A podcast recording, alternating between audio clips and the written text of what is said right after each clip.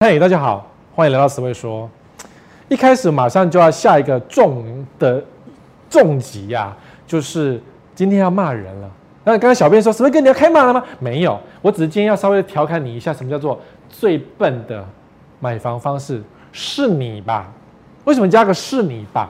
因为很多人买房子真的蛮笨的，就是自以为聪明啊，自以为说好自己买到一个史上最好的房子，结果真的买到的是一个烂货。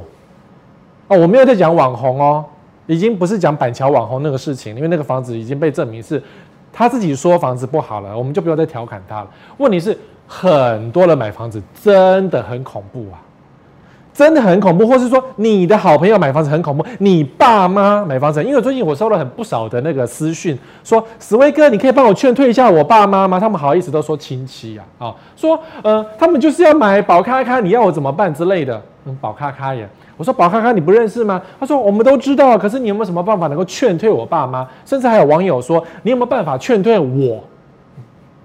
你买一个房子，然后觉得很质疑，然后来问我，然后就要我劝退你，你不觉得这很奇怪吗？可是呢，通常我看一下那个房子东西啊，还真的都蛮烂的耶，烂到一个那种 what 你怎么敢买那种感觉，有没有？你懂我意思吗？好，通常大家会很笨的做这个事情，就是买房子投资啊。投资哦，当然有些觉得年限说我们要自住，凶宅赚价差。有人觉得说住凶宅没有关系，这个凶宅呢还蛮有名的，就是他把一家五口全部塞到后面，然后最后一个杀死，然后丢在他们家的焚化炉，是烧金桶，把他们全部烧死。这叫做洪若潭命案的现场。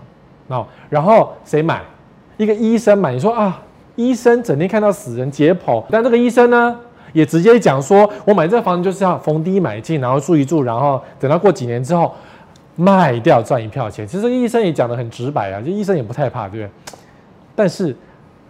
但是你不信，大家信啊。可是很多人觉得说，凶宅欸，随便赚也是一倍哦，砍半。然后呢？等过个几年，你都忘记了。你看，我没有讲这个外观，我不讲，你也不记得。那万一说这个医生或是这个下一个买家重新粉饰装潢，做成全新的透，都变成全新豪华大头贴，你也不知道这个是什么命案现场，对不对？是啊。那你说，那不是不动产买卖说明书要写吗？其实他不写，他没良心一下，你也不知道嘛，对不对？你真的也不知道啊。虽然这个真的是超有名的，邻居都知道，好。所以你感觉会怎样呢？入手便宜转卖暴利，当然花一点时间了哈。自住没差，出租爽赚投报，这就是一个很诡异的，就是你想说，好啦，我自己住嘛，我买凶宅自己住有什么关系？又没有什么道德问题，反正我不怕啊，我有祷告啊，或是我有什么更强的法师啊，或是我买下去之后请法师来做法，亮把它亮走之类的，所以自住没差。那你说好了，出租爽赚投报，对，这很贱，对不对？我们的那个出租法规啊，就是租屋的法规，并没有规定说你要告诉人家这里是凶宅。政府不敢定这个事情，因为政府可能又怕投资客不爽，很奇怪哈。很多我们觉得理所当然的事，政府都不敢动，不管是蓝色的、绿色的都一样，白色我想也是一样的，就是没有人敢动这些事情。出租爽赚投报，因为凶宅可以出租，你看莫名其妙，对不对？凶宅要几票啊？我真的觉得应该制定一下才对。别的国家买卖凶宅，房子出了什么事情都还写进去，哎，什么在附近曾经被偷，英国的规定要写，说那个小偷率，你懂意思吗？这一条街曾经哪一户被偷都要写出来。那台湾呢，早就被投资客骂死哦。所以凶宅出租爽赚投报，有人会这样想。好，当然这种是损阴德的事情，你不要做。好，过几年大家就忘记了，真的。你看洪若潭，你记得吗？江子翠分尸案，你记得吗？你不记得对不对？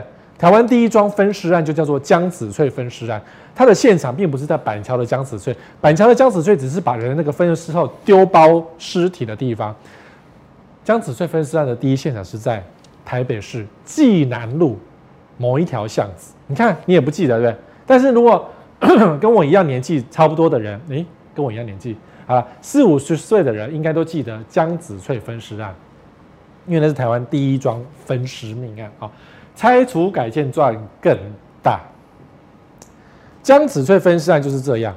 既然这个房子那么恐怖，你知道澄清啊，我以前在当房仲的时候啊，大家都知道那个命案现场在那个济南路巷子里面，所有人都不敢经过那条巷子，因为经过那条巷子头就会痛。那更不用讲说带看那个社区，那个案子，是一个2层楼，应该是2层楼的一个中古公寓。后来呢，实在受不了，因为没有人敢租嘛。那他曾经有什么70平很便宜，然后租金2万块而已，可是分尸案哎、欸，没有人敢租哎、欸。所以呢，就好像后来买方就要买下去之后呢，打掉、挖掉。 然后后来改建成一个11楼的一个房子，中介都知道是哪一栋，邻居都知道那一栋是那一栋房子曾经是分尸的那个分尸案的现场，还是很阴森，因为它是一个冤死的一个冤魂。你说有没有散掉呢？在飘的世界，就是我们讲飘的那个不是法规啊，飘的定律上啊，就是房子拆掉晒过太阳就没了啊，魂飞魄散之类的，但是我认为啊，就只要怨气够重，大家是觉得怪怪的啊，所以买凶宅会可能感觉是这样 ，but 你不要做哦，因为我觉得很笨，哦。看，整栋楼全是凶宅，他铁齿硬住，警察劝对，你那间最惨，什么意思？这是前一阵子的一个新闻，我觉得很妙啊，就是有个网友在脸书上说啊，自己。 透过警察得知你住的那个大楼居然是凶宅，而且自己那一间也是凶杀，然后大家都很凶啊，你凶我凶大家凶，4楼8凶宅，5楼8命案，6楼8废墟，3楼8没人住，2楼8之前也死过一个，大家都死了。所以你说好啦，你买一个凶宅很便宜，然后租给别人，对不对？好像神不知鬼不觉，反正新的房客不知道，但是房客一来什么都知道了，大家邻居又互相串一下，楼上串一下，甚至你去吃早餐。 说到这个，我曾经写过一篇文章，看房子一定要去吃早餐，很妙哈。看房子、租房子一定要去附近吃早餐，然后呢，借由吃早餐随口问一下老板，说老板啊，对面那个房子如何？早餐店老板通常都会知道，尤其是三姑六婆绝对知道发生什么事情，他一定很热心的跟你讲，因为不过只是吃个蛋饼，好一斤哦，那，因为我吃早餐店，我常常听到这些消息啊，所以买房子、租房子。 一定要在附近吃个早餐，好，吃完早餐呢，午餐没有用哦，因为早餐店的老板娘看到叫帅哥的那种，是最会把一些八卦告诉你的，好，那一排学生宿舍如何，他什么都知道，他连谁住在里面都很清楚，你懂吗？好，所以记得吃早餐。好啦，投资凶宅当然是可能获利比较高，对不对？最近还是有这个新闻，我觉得有时候新闻也是不错的、啊，像鬼难问财，北市超级凶宅转卖欲拍泥当，就景星大楼卖不掉啦。讲白就是这样，就是鬼屋你买的很便宜，凶宅你买的，有时候凶宅不是鬼屋哦，这是鬼屋，它不见得是凶宅，凶宅是单指某一户。好，鬼屋你买下来，或是凶宅买下来还很便宜，可是问题是租的人不敢租，因为你不要以为穷鬼有这么命贱，你懂吗？ 穷鬼去租凶宅，那个飘起来是很恐怖的啊！因为我有朋友就说他住过这个房子，然后他隔一天，他还是那个军人退伍哦，雄壮威武、身材很好的男人哦，阿兵哥哦，住进去隔天身体飘起来，对啊，睡到一半然后觉得自己在空中这样吓死了，隔天马上搬走，不是隔天啊，醒来就马上搬走，再也没住过这个社区了。好，就是大家都知道，乡野传言都知道，其实你知我知，其实我20年前都知道景星大楼，搞不好你今天看直播的网友，你今天才知道景星大楼，这是太有名的台北第一凶，很好买，李婉玉也买过，好，可是如果你真的要买凶宅的话，我真的觉得很笨，不要买，好，凶宅是暖身用的，因为我相信很多人不是要买凶宅，大家不会这么笨的去买凶宅，因为有点恐怖，你都是这种人。 买不推荐上的房，此位哥有讲过8间不推的、哦，那其实陆陆续续还有那些小建商加建，其实好像不推1、20间有可能的、啊，就是我不推荐的建商。那些建商呢，很明显就是常常会漏水啦，常常会上新闻啦，建商偷工减料啦，没有良心啦。只要你是我10位房市观察这档网友，你都会知道。如果你不知道，代表你是新的会员，记得。 回看一下好房网 TV 至少2年份的影片，2年份哦，会救你一命哦，会至少帮你省下好几百万哦，不是，搞不是好几千万了、哦。好，买不推荐上的房，其实我个人觉得是蛮笨的、哦，因为你可能会质疑我这件事情。房子看起来很漂亮啊，真的很漂亮哎、欸，刚刚那个照片是很漂亮，气宇轩昂，在芦洲应该是一个附近算是个地标型的建物，地点又算很好，好，比其他便宜一点呢，真的又漂亮又便宜一点，你就会买。多数人都是这样啊，就是 CP 值很高，你为什么不买呢？这件事情你问一下新竹人，新竹的投资客超爱买史卫哥不推的建商。 不管你是台积电聪明如什么博士什么好，或者是你是老师教师，甚至是你是营建做营建的，就很爱买我不推的那个，很怪对不对？然后销售小姐很漂亮、很亲切、很诚实，真的哦。还有网友跟我讲说，哎，史卫哥，那个我一进去那个你说的不要买那个建商，那个小姐就说，哎呀，我告诉你，史卫讲的都是对的，什么意思？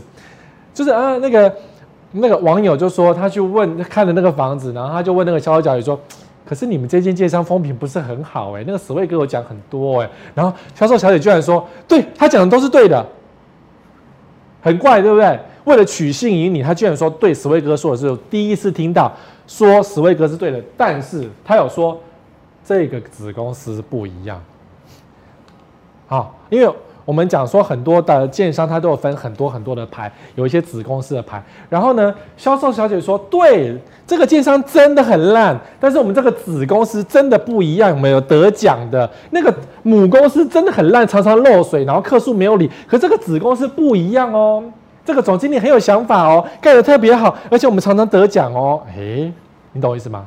所以当你在骂销售那个，你拿史卫哥去质疑销售小姐，他居然没有骂你，然后想要。” 虽然还说实话，这件事情我觉得很诡异，因为他为了取信于你，然后来营造出子公司不一样，哎，很多呢，超多案例的，还说什么，那个台北很烂，我们知道，但是我们这里是台中盖的不一样，台中的工法不同，嗯，台中的工人不一样，嗯，你懂我意思吗？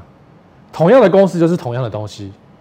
同样的公司盖出来不会有不同的品质，绝对不会 A 好 B 不好，没有这回事的。什么营造厂用的比较好，没有这回事。同样的公司的品质是一模一样哈。那通常啦，就是感觉前世注定是梦想的房子，前世注定啊，这件事我妈也常发生。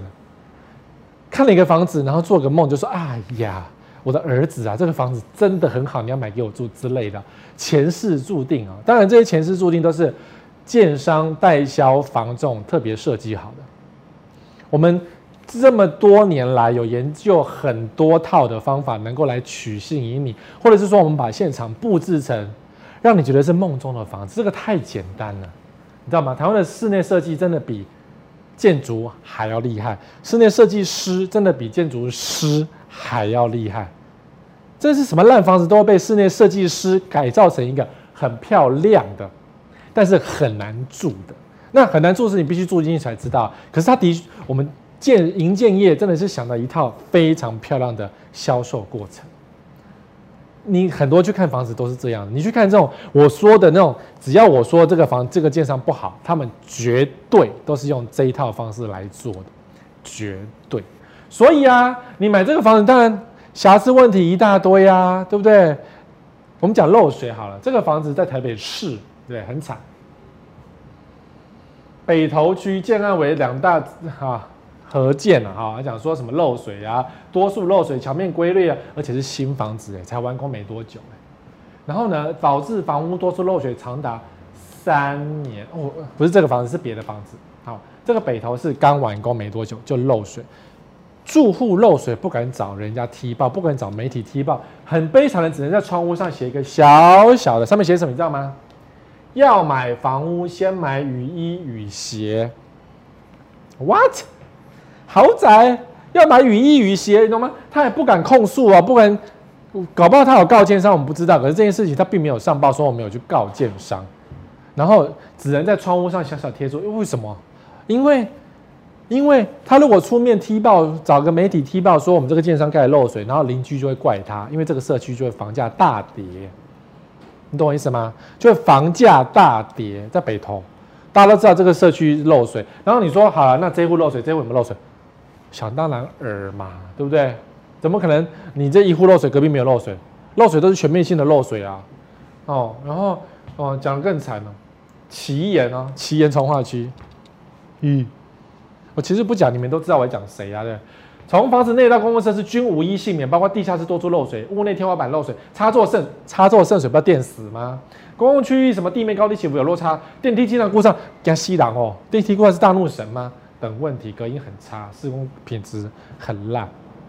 就是我不推的建商，它必定有它的原因在。有些是纵使是老板被关，对啊，远雄不是被关吗？老板被关。但是呢，营建的房子说烂就是真的烂，从第一个烂到最后一个。哎、欸，我才不相信呢、欸，对不对？那个销售设计很漂亮啊，然后结果都卖了这种房子，千万恶心烂屋，屋内狂长青春痘，爬满肥胖纹，建商拒修拒赔，摆烂10年，10年哦、喔！为什么是第一年不出来踢吧，等到10年呢？我觉得这些住户也蛮神奇的、欸。就是赶快告一告啊！当然后来他有告了，没有错啦。后来找媒体踢爆没有错啦。可是你看，这中间经过这么多年来，那就更多的住户受害啊，更多的买方受害啊。这个在高雄，然后呢，我在我的所谓房市观察上 po 了这个新闻之后呢，很多网友开始写：“哎呀，高雄这个很有名哎，哇，什么只要是高雄买房子都会看到这个建商哎。”然后呢，他用的是炉渣，你看这10年很多炉渣屋，大家嘴巴都闭上，有没有？你是不是买炉渣屋不敢讲？不要以为炉渣屋只有那几间在用，我告诉你，很多这10年用了非常多的炉渣屋，只是你敢不敢讲？这是这10年的房子要特别小心。好，什么裂开来啊？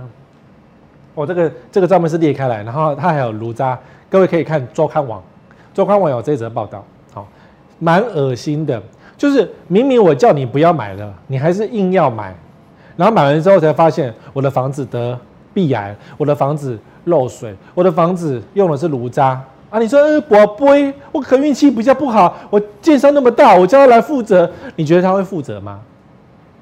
你觉得他会负责吗？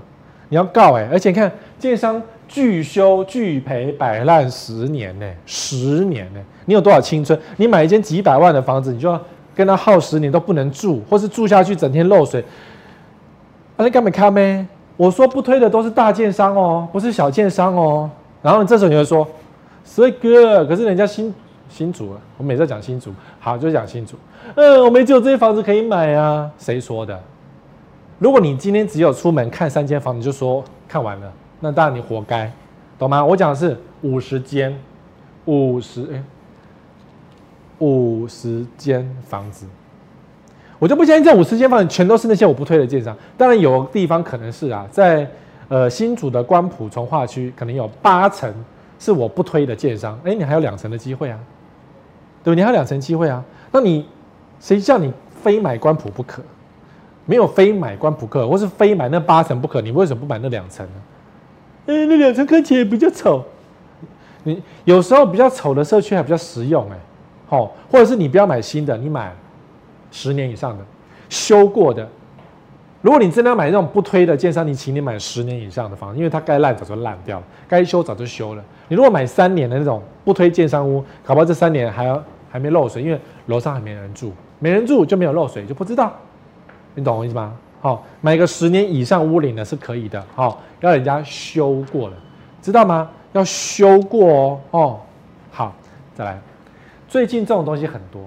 我觉得越来越担心的就是笨的人越来越多了。我是说你对，就是你笨，买这个乱买红单啊，乱做预约，想说可以赚点钱，对不对？很多人想说我预约一户没有损失吧，万一赚钱我都赚到啊，那万一没有赚钱我就算啦、啊，或是我那个什么定金都退回啊。你在做助纣为虐的事哎、欸，亲爱的。然后呢，而且有些预约单很厉害哦，你预约下去了你就得签约喽。你不想签约，他没收你这个钱。很多人是甘愿被没收，因为他觉得不要把事情闹大。因为我身上也只有这10万块，我有网友就是这样，他全身只有10万块拿去预约一个建商的房子。然后呢，预约单上面写说，本预约单只要是预约了就不能退款，写的这么清楚，他还是愿意签名。签名之后，他才发现，有这个规定，我怎么不知道？他是非买不可啊，你懂吗？纵使是违背消费保护法，那你要找个律师来告一告啊！建商就笃定你不会再花个5万10万去找律师，因为你只有10万，你没有律师费了，你告不动他了，所以他鼻子摸一摸就算了，他就怕回家被骂。年轻人呢、欸，大学毕业而已、欸，就想要一步登天，赚到很多钱就去玩房地产，你懂我意思吗？全身只有10万块敢去预约一个房子，你不是白痴是什么吗？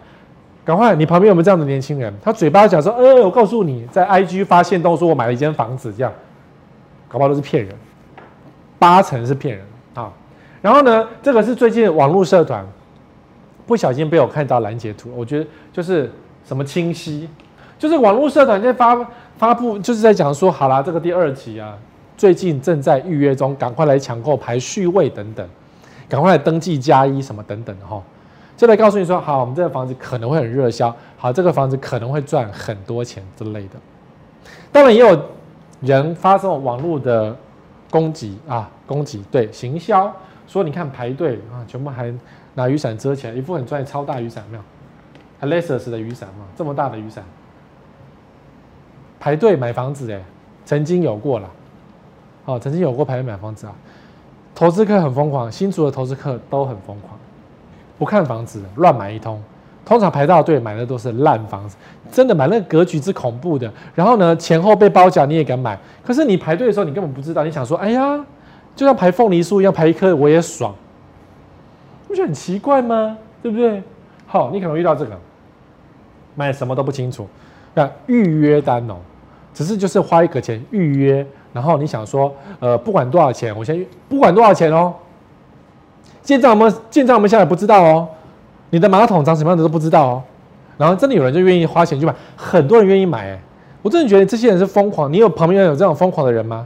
如果你身边有这样疯狂的人，你要远离他，因为他可能哪天跟你借钱，说哎呀我没有钱缴房贷，你借我周转一下，不要借他，那就是一个无底洞，你得让他破产。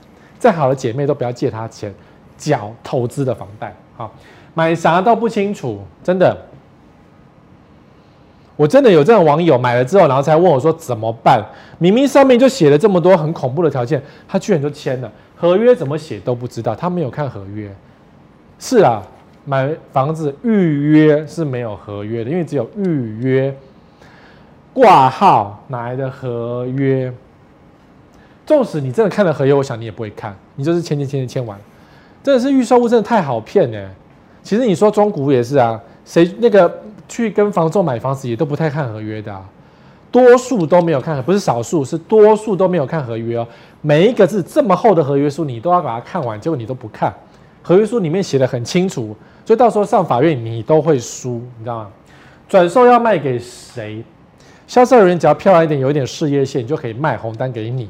然后你想说，因为销售人员的事业线很深、很漂亮，他说：“哦，你买这个房子，我明天帮你转售就可以赚10万块。”你就相信，结果卖给谁呀、啊？连鬼都没有人要，到时候找不到鬼。好，可是你看2期、3期、4期、5期、6期这种感觉，你自己都觉得信心坚定，说这个房子会赚钱。叫你买台积电，你看本节目讲了2、3年，叫你买台积电，台积电涨了多少？ 我有一个网友真的找出一个什么，有一个证据哦。他说我第一次讲说叫他去买台积电，不要买房地产投资。于是他真的乖乖去买台积电，而且他还给我对账单呢，给我账本看呢，然后贴在我脸书那看。我真的相信你。结果现在多少钱了？对不对？有没有道理？好，易被业务黑吃黑啊。我们讲红单啊，就是预约单，预约单就是大家在玩一个骗子的游戏。 那业务也知道，因为业务想要多赚钱，所以常常呢就会发生黑吃黑。再大的建商就有上市建商有发生业务被黑吃黑的，就是你买了个房子预约，结果呢他坐地起价说不行，你钱要再拿更多，我才能够把房子卖给你。其实就是被黑吃黑的，后来他用原价卖给别人之类的。好，因为别人可能是他的亲朋好友或是他的小蜜，想要多赚钱。好，你不是他的小蜜，你没有跟他有什么来搞一下，所以你就被黑吃黑了。养套杀的圈套，我看太多养套杀的圈套。最有名的养套杀就是这一个，这不是建商养套杀哦，是投资客自己养套杀自己哦。交屋3年 KTV 健身房全增发，建商冷回说什么？建商说。 你自己去告啊！你去告，建商冷回，你去告，你去告。我讲什么？这案子是在发生在万华，台北市的万华区。当年在预售的时候，夯得不得了。好，就是建商买下一个很有名的饭店，后来拆除重建成一个超大的一个饭店式住宅。好，找了很多漂亮小姐跟先生去卖房子，让业务真的充满的武器。然后呢，这个案子其实当初在预售的时候，建商并没有施太多的诡计哦，真的没有太多诡计。我一路见证这个案子，因为当初有很多有人传出一次买一整层、2层，然后有一些投资客就私讯我说：“石威哥，我们这一圈啊。”每个人都有买这一户啊，所以你觉得这一户可不可以投资？你懂意思吗？他来问我说，他的那个朋友圈每个人都有一户这个、欸，好像是每个人都有一个爱马仕包一样的那种等级哦，几乎每个人都去买了一户。那为什么要买这户一户这个呢？因为当年讲说饭店式住宅，建商很会让房价增值，然后这个建商很会炒作自己的新闻，然后建商还会花钱买广告来宣扬自己多么厉害，你懂我意思吗？建商的股价也还不错。总之，建商是一个非常积极正向、充满投资型的一个建商。哦，如果以股票来讲，它绝对不是台积电，它是一个积极正向的一个，就是会冲的。然后一副就是买这会赚。然后当初这个案子呢，什么开价很高，然后可是你多买很多户就会杀很多价格。然后你看耳语这么多，很多圈都在传，贵妇圈呢、医生圈、投资圈都在传，大家有一户这个才是正，才是。夯才能够发 IG 限动说，你看我买这户，我多么的夯啊，我多么的 online， 你懂我意思吗？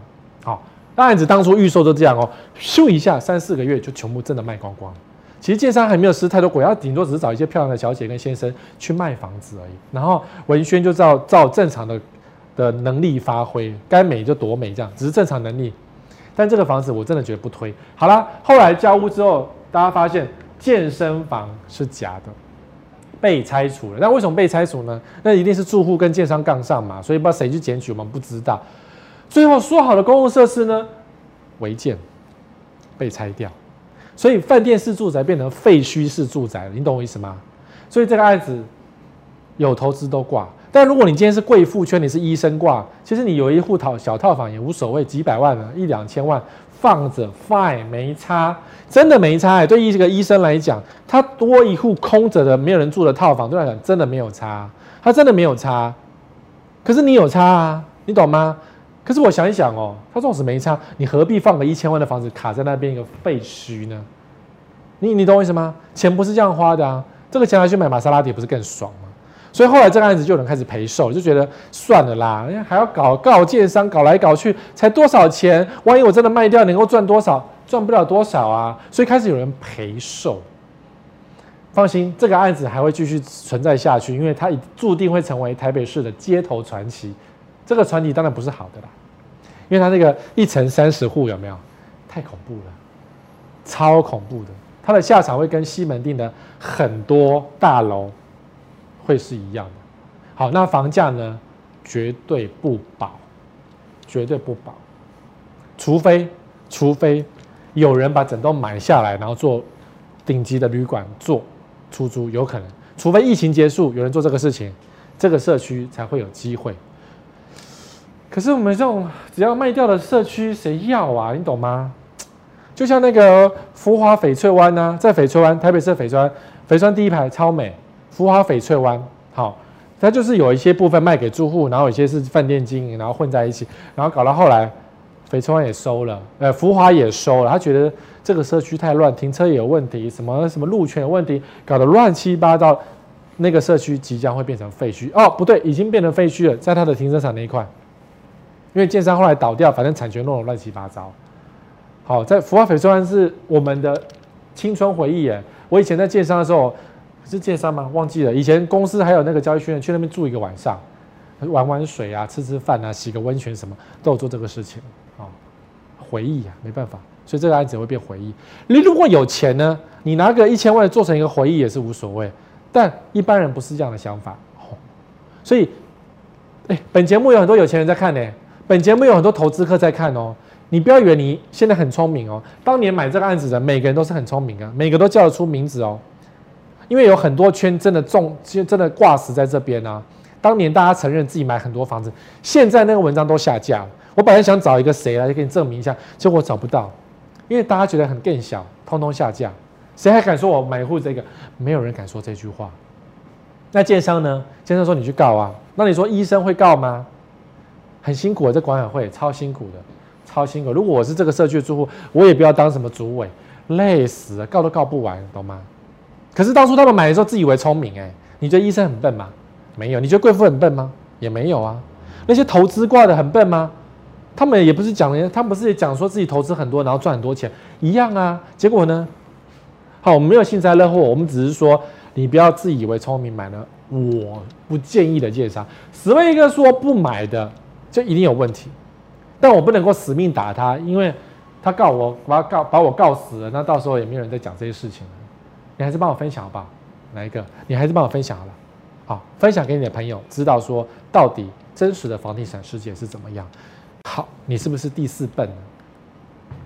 假实价登录啊，这两个吵架已经成为历史画面了。而且后来被写成一首歌，就是我们的内政部长徐国勇跟前立法委员黄国昌说：“没有预售屋的实价登录，你那句话怎么讲？”好，我就忘记那一首歌，因为黄国昌已经不当立委，所以就没有人一直在 repeat 的那一首歌。对，你同意不同意？没有预售屋的实价登录，你同意不同意？是这样子吗？我改天再把那首歌找出来，因为这是黄国昌的一个代表作，啊，那他下台没办法，很可惜。好，我们少了一个炮火四射、挖弊案一流的立委。说实话，就立委这个角色来讲，他当的真的很好。其他的我们先不要看，我们只讲立委这件事情。好，实价登录，因为呢，最近实价登录造假太严重了，比如说成交1600万，登录3200万，买卖方均判刑。就是有人这个房子其实成交1600万，结果呢他硬要去登录成3200万，为什么？超贷。后来买卖方失和就判刑。最近还有一个更有名的案子的例子是在地保，有人买了地保，对不对？我忘了金额，就是假设地保买50，结果呢他实价登录居然写了100，买50登录100，哎，地保是易来易去的，买50登录100，然后100拿去贷款还等了6成，所以变成说贷60出来。你买50贷款60，不是多套10吗？多套10啊，10出来啊。然后后来呢，就发现这个交易是个骗局，所以呢，就有人去按铃提告说，这当初我们讲好的，他骗我，因为他买这个房子给我空头支票，然后买卖方撕破脸上了法院。哦，这件事情是我好朋友写的，叫和醒帮，我们还是要给他一个正面的鼓励，联合报和醒帮。哎，我这样子为他广告也蛮奇怪的，是，可是就是说，实价登录这件事情，其实在很多投资客真的知道怎么去恶意的给它运用。那当然还有这个新版特区右键9字头，一份资料看出买卖真相。新版特区右键9字头啊，就是看，居然有9字头成交，结果不是这样。资料显示，知名集团子公司卖方为公司 B， 就是 A 卖给 B。左手转右手，然后登高，你懂我意思吗？建商自己左口袋卖到右口袋，然后实价登录做得很高，这一招很多人在做啊。你可能会遇到这样的好处：被要求加价买，再退现金。比如说你买的是800万，对不对？然后呢，卖方说啊，拜托你啦，那个我卖你1000万，这样你可以退200万。现金哎，你买房子居然还有现金可以退，你就可以买装潢啊，没投资下一户什么等等啊，有没有？只要是实价假登录，配合卖方配合哦。你说啊，是他的要求，我假装不知道可以啊？不对，被抓到一样是判刑3年，这都是抓到关3年的事情。不管你是买500万的烂房子，还是买5亿的地保，懂吗？都是抓到关3年哦。希望减价买便宜给你，说啊，我这房子1000万啦，你如果愿意配合实价登录的话，我800万卖你啊，可是你要登录成1000万，好，让他看起来好像没有赔钱嘛，啊，让他的行情变高，懂吗？就有很多网友去年前年的时候，综合左岸的上市建商，哎，这样讲太明显，对不对？好，综合左岸的某建商，好，你们都知道是谁，对。买方来问我啦，因为我不确定他是不是真的。可是买方问我说，建商跟他讲说，要求他一平写50万，成交写50万，但实际他只买40，那时候讲45啦，可是现在行情掉三字头了嘛哦。他说那时候他说买45，可建商说写50万，那差别就用那个装潢金、装潢现金来退给他。他问我说好不好？这样我可以多贷点款出来啊，现在贷款利率那么低啊，多贷拿去买台积电不是更爽吗？可是抓到是判刑哦，判刑哦。你说我行好，行别人的方便，结果你被判刑，值得吗？哎，没那么倒霉的啦。我看你就这么倒霉，故意不被登录，就是如果你行情特别低，然后有一些集团呢，就因为有网友也是问我说，奇怪，史卫哥，我买的房子为什么没有被登录？那通常都是买的很低啊，建商赔钱卖有没有？或者是说投资客赔钱卖，他故意不登录，因为他的社区可能有其他户啊。所以如果你今天第一登录的话，其他户就卖不掉，整个社区的房价就往下崩盘啦。所以他故意不登录，延个半年1年再登录，被抓到再补登录。有人是做这个事情哦，这都很要求，因为它会影响到整个交易，影响到下一个人买这个房子的判断哦。坪数或车位被故意写错，好啦，因为我们可能买很便宜啊，所以故意写错，车位故意没写，或是那个坪数故意写错，然后算起来价格好像差不多这样子哦。所以呢，这些事情都可能会遇到，就是你会觉得，他们叫我做的啊，不是我主动要求的啊，我也是这么善良老百姓啊，我们又不做坏事，对不对？我们偶尔贪一点利息有什么关系？会这样想。好，你会怎样？你会怎样？被实价假登录，你会怎样？有纠纷被威胁关3年，这个是建商最常做的事情，因为呢，建商也知道你实价假登录，对不对？好了，他漏水他就不修，我讲100万遍都这样子哦，他漏水就不修。那不修你也没办法，因为你是实价假登录，你是超贷。建商说啊，你要我修，那万一跟政府踢爆一下你实价假登录啊，我没差啊，我上市建商啊，我有律师团，我怕你啊，你懂我意思吗？那你有没有律师团？你才买一户几百万的房子，就要这样被人家威胁关3年，很多人被威胁耶，很多人被威胁耶，那种支支吾吾啊，你知道吗？很多网友啊，还故意把那个脸书的头拿掉，然后呢？还说什么？史卫哥，我想问你哦，什么利差建设的什么叉第2期？他问我这样子写一堆叉，你懂我意思吗？他连那个案子本名都不敢告诉我，因为他一定遇到什么状况，他一定被威胁，他怕我去挖掘那个案子有什么问题或状况，然后整个啪康这样。网友卑微到这样的情况，你懂？你花钱结果还这么卑微，你就是下一个。你不要笑，你说啊，我不会买房子，我这么聪明，我是台积电的，我脑筋 IQ 180，对不对？什么我资产3000万，我不怕。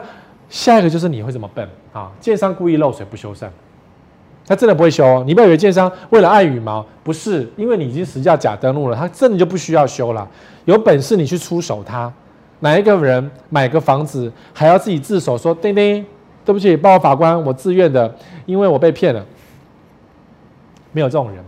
建商就吃定你是个笨蛋，好，被银行内控抓出超贷，很多是被银行内控抓出来的，有被银行内控抓，因为有些银行真的突然间总行清醒了，总行抓出几件奇怪的事情，什么连来连去，最后连出一个超贷，他的目的不是为了抓你超贷，可是他最后你的超贷被他抓出来了，缴不起房贷被法拍，你干脆掀了锅，有没有？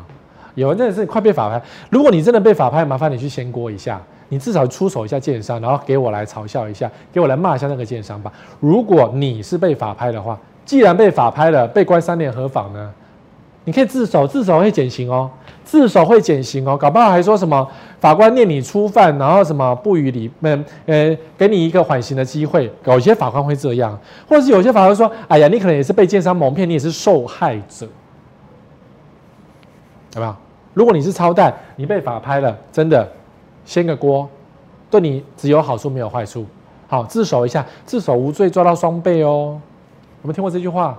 哦，但我不知道是不是真的无罪了，但罪一定比较轻。好，第5笨，跟风买房，真的很多人会跟风哎，超多人跟风，不要以为你不会跟风，每个人都会跟风。就像我刚刚讲到那个万华那个案子，去买房子的都是跟风。建商没有施太多鬼术，可是大家真的自己甘愿去买那个房子哎、欸。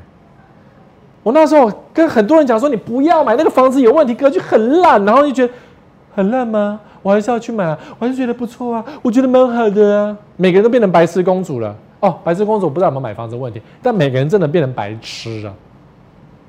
真的很笨，受不了，就是想要把那个他的头扒醒，说你是白痴，白痴，不要买。然后他还是被打完之后，我还是签了约了，快疯了，对不对？好，这种房产投资零元买房真的存在吗？这种这个广告，这是广告，这不是文案哦，这是别人零元买房的文案哦，别人零元买房的广告哦。跟风嘛，因为老师说你相信我。零元买房，然后买房还可以赚钱，然后零元买房还可以什么什么成就人生什么，有没有跟着老师做，绝对让你赚钱之类的。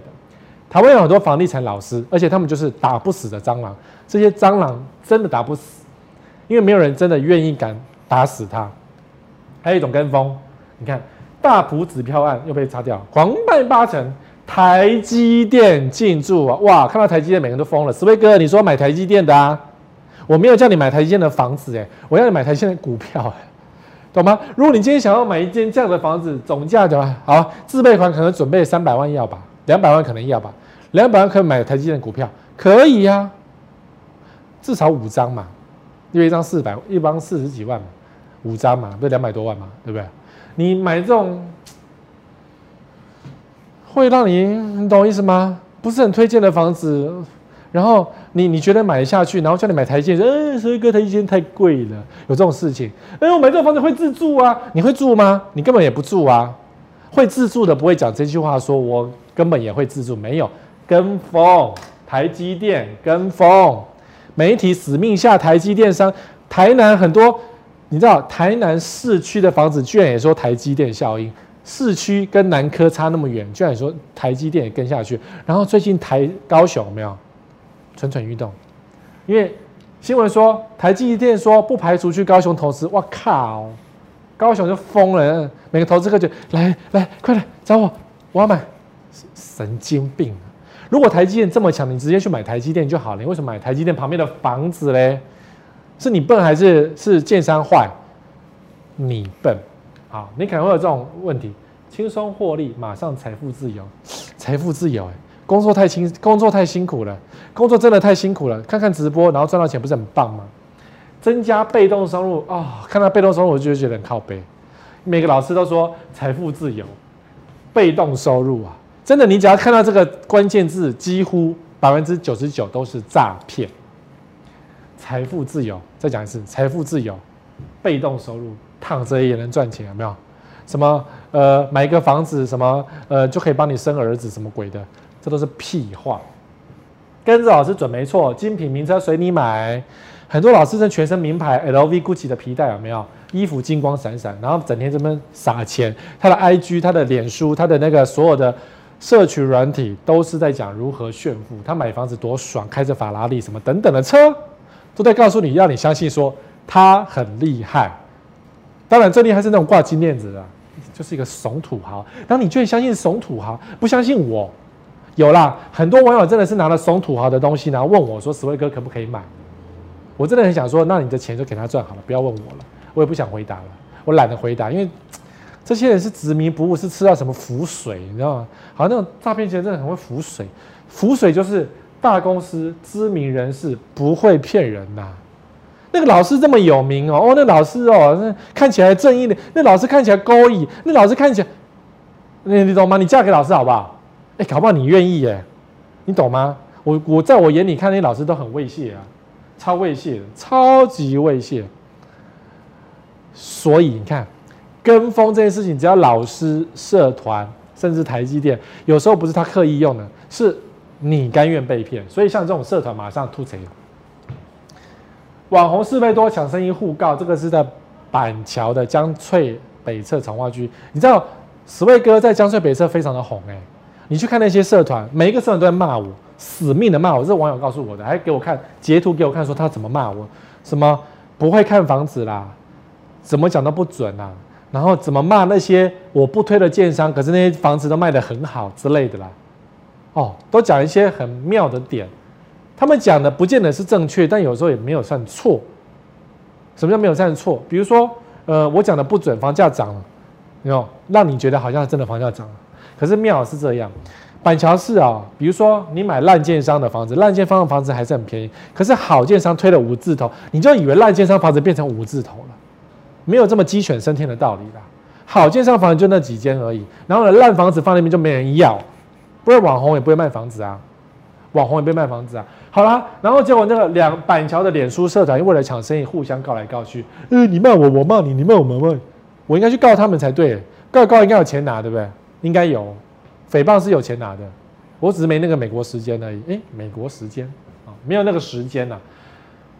几乎占其办案数量的10%，很多天哪，有6案检察官有占10%，然后他有6个案子有没有？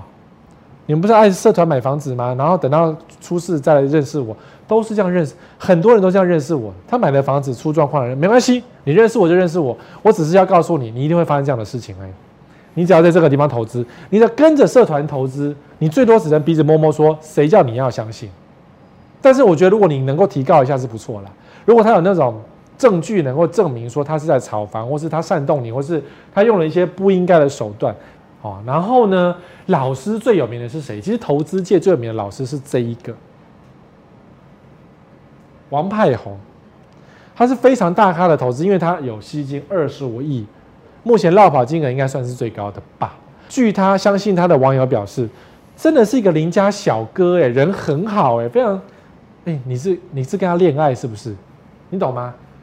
谦莫有礼，然后呢，进退有序。我在求婚吗？不是。可是每个人都说这个老师都是好话，老师很勾引啦，老师不会骗人啦，老师就说不然我这件跟你分享啊，不然什么样子哦？老师感觉就是一个圣人一样，没有？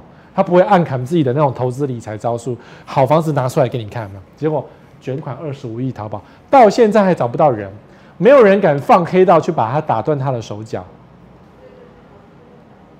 为什么没人敢放黑道？因为呢，你知道卷款套房没有用。但如果说你是王派宏的人，或是你，我觉得你说我们讲受害者好，或者说你跟他有投资上的瓜葛的话，你还是找个律师告一告比较好，因为呢，总比卷款套告一下嘛。虽然他人已经不见了，真的是人间蒸发了。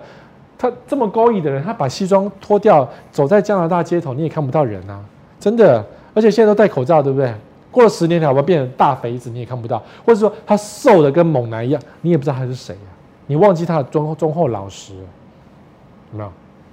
我们记不记得李律啊？就是那个台湾有一个那个很厉害的一个律师吧，还是谁？好 ，A 了也是几十亿，然后后来换成一小袋钻石，然后逃到国外去。据说他拿那个钻石呢，一来一去的嘛，整容好像什么换脸还是什么鬼的。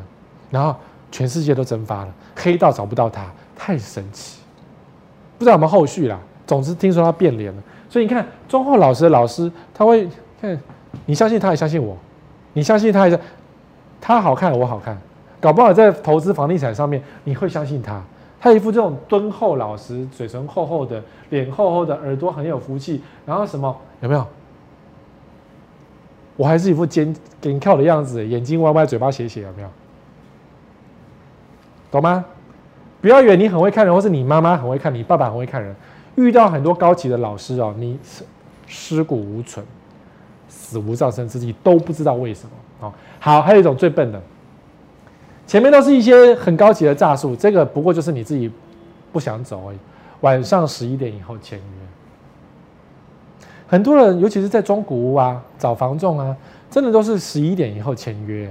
你说房仲很辛苦，代书很辛苦，对，没有说他们很辛苦，因为他们有赚钱啊，赚你的钱啊，所以再辛苦，他们早上可以睡大觉，睡到下午再起床都可以啊。但你嘞，你工作了一整天，然后去看了房子，然后最后被拖到晚上11点才签约，很笨，真的，好多人11点买房子我不知道为什么，11点到1点应该是睡觉，晚上啊，11点到1点应该是睡觉的时刻，结果你居然在买房子，这就是聪明的地方，因为这个时候叫你签约，什么阿萨布鲁你都敢签下去了，你不知不觉就会签下不平等条约，很多恐怖的合约书都是这样签下去的。只要晚上11点以后买，你说所以哥，我10点59分买可不可以？一样啦，只要是晚上累了，就属于这种很笨的事情买到漏水烂屋，因为晚上11点头昏昏，该睡觉了都不知道，所以就签下去了。签约后，房仲、代书、屋主都变脸。很容易变脸啊，因为你昨天晚上签约，今天早上说，我可不可以带我妈再去看一下？他说不行，屋主出国了，钥匙拿走了，我们交屋再给你。结果到时候发现交屋是一个漏水烂屋，或者个鬼屋都有可能。晚上11点看房子怎么看得清楚啊？你看不清楚的啦。最后缴不起贷款，法拍，很有可能很多人这样子缴不起贷款，很多人也是晚上11点以后签约的，签到1、2点都有。你不要以为你多么奋战啊，买到什么好房子啊，恐怖陷阱啊！不要签，有些条约哦不能碰，这些条约是。 不管你几点签约的时候都要注意的，好，不是只有11点特权了，是所有的时候，只要跟合约书有关都要小心。第一个，它有这一条类似的条款，买方不得拒绝交屋，很多预售屋会加这一条，买方不得拒绝交屋，什么漏水你得交屋。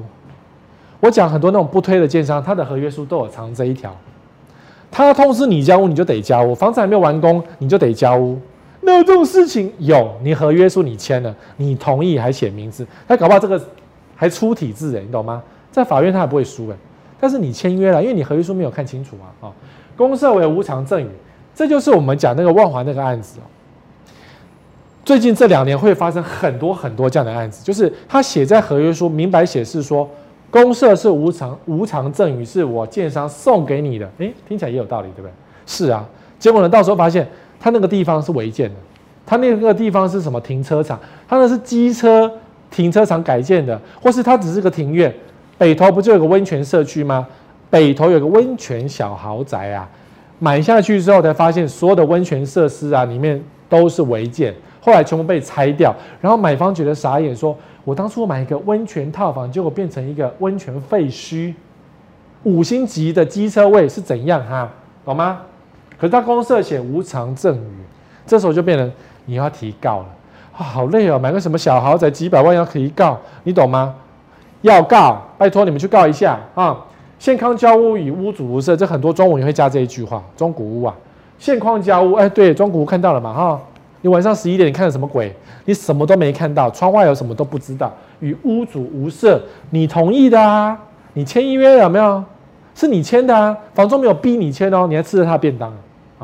贷款不足时，现金补足，就是你冲动购物嘛，然后呢想说，贷款应该有8成嘛，结果呢，贷款一合下只剩6成，你不是很靠北吗？那8成跟6成差2成怎么办？现金补足啊，那怎么办？你哪来的2成现金？那不会这样了，我想去找别的银行试试看。我告诉你，别的银行试也是一样的。你如果冲动购物就是这样，有些地方它没有那么多。 不可能给你8成的，转售的时候，中古屋的时候可能只有6成或7成而已，除非你要超贷，然后晚上11点你决定要超贷，然后把自己推到监狱里面，怪谁呀、啊？哦，再来，租约到期以后以原价续约，什么意思啊？听起来好像一个罗生门，对不对？如果你买一个含租约的房子，含租约的房子哦，这是有投资报酬率的哦，哦然后他藏这一句，租约到期后以原价续约，意思是什么？ 你本来以为说买这个房子，等到这个客人好、哦、租一租，租个1、2年，然后不租了，我就可以自己来住了。有些人是这样想的。宽限期前2年宽限期刚好有人付租金，对不对？然后等到宽限期结束，他租金付完了，他已经帮你缴完房贷了，对不对？缴了一些房贷，然后你想说你可以去住这个房子，有人真的是这样想，结果发现呢没有办法。他说可以用原价续约，那我们原价是多少？你合约书翻一下。 嘴巴讲1个月月租3万块好像不错，结果合约书翻起来，搞不好只剩1万块。有人真的合约书不看的耶，我相信你，我相信你，我觉得你忠厚老实，你一定会不会骗我的。刚刚王盼勇是怎么样的？王盼勇也是忠厚老实啊，房仲看起来也是忠厚老实啊。有一家房仲很喜欢国字脸，胖胖的；有一家房仲很喜欢那种瘦瘦的，然后精明能干，可是热情如火，有没有？都是看起来这很正常，然后代书都是胖胖的，我也不知道为什么。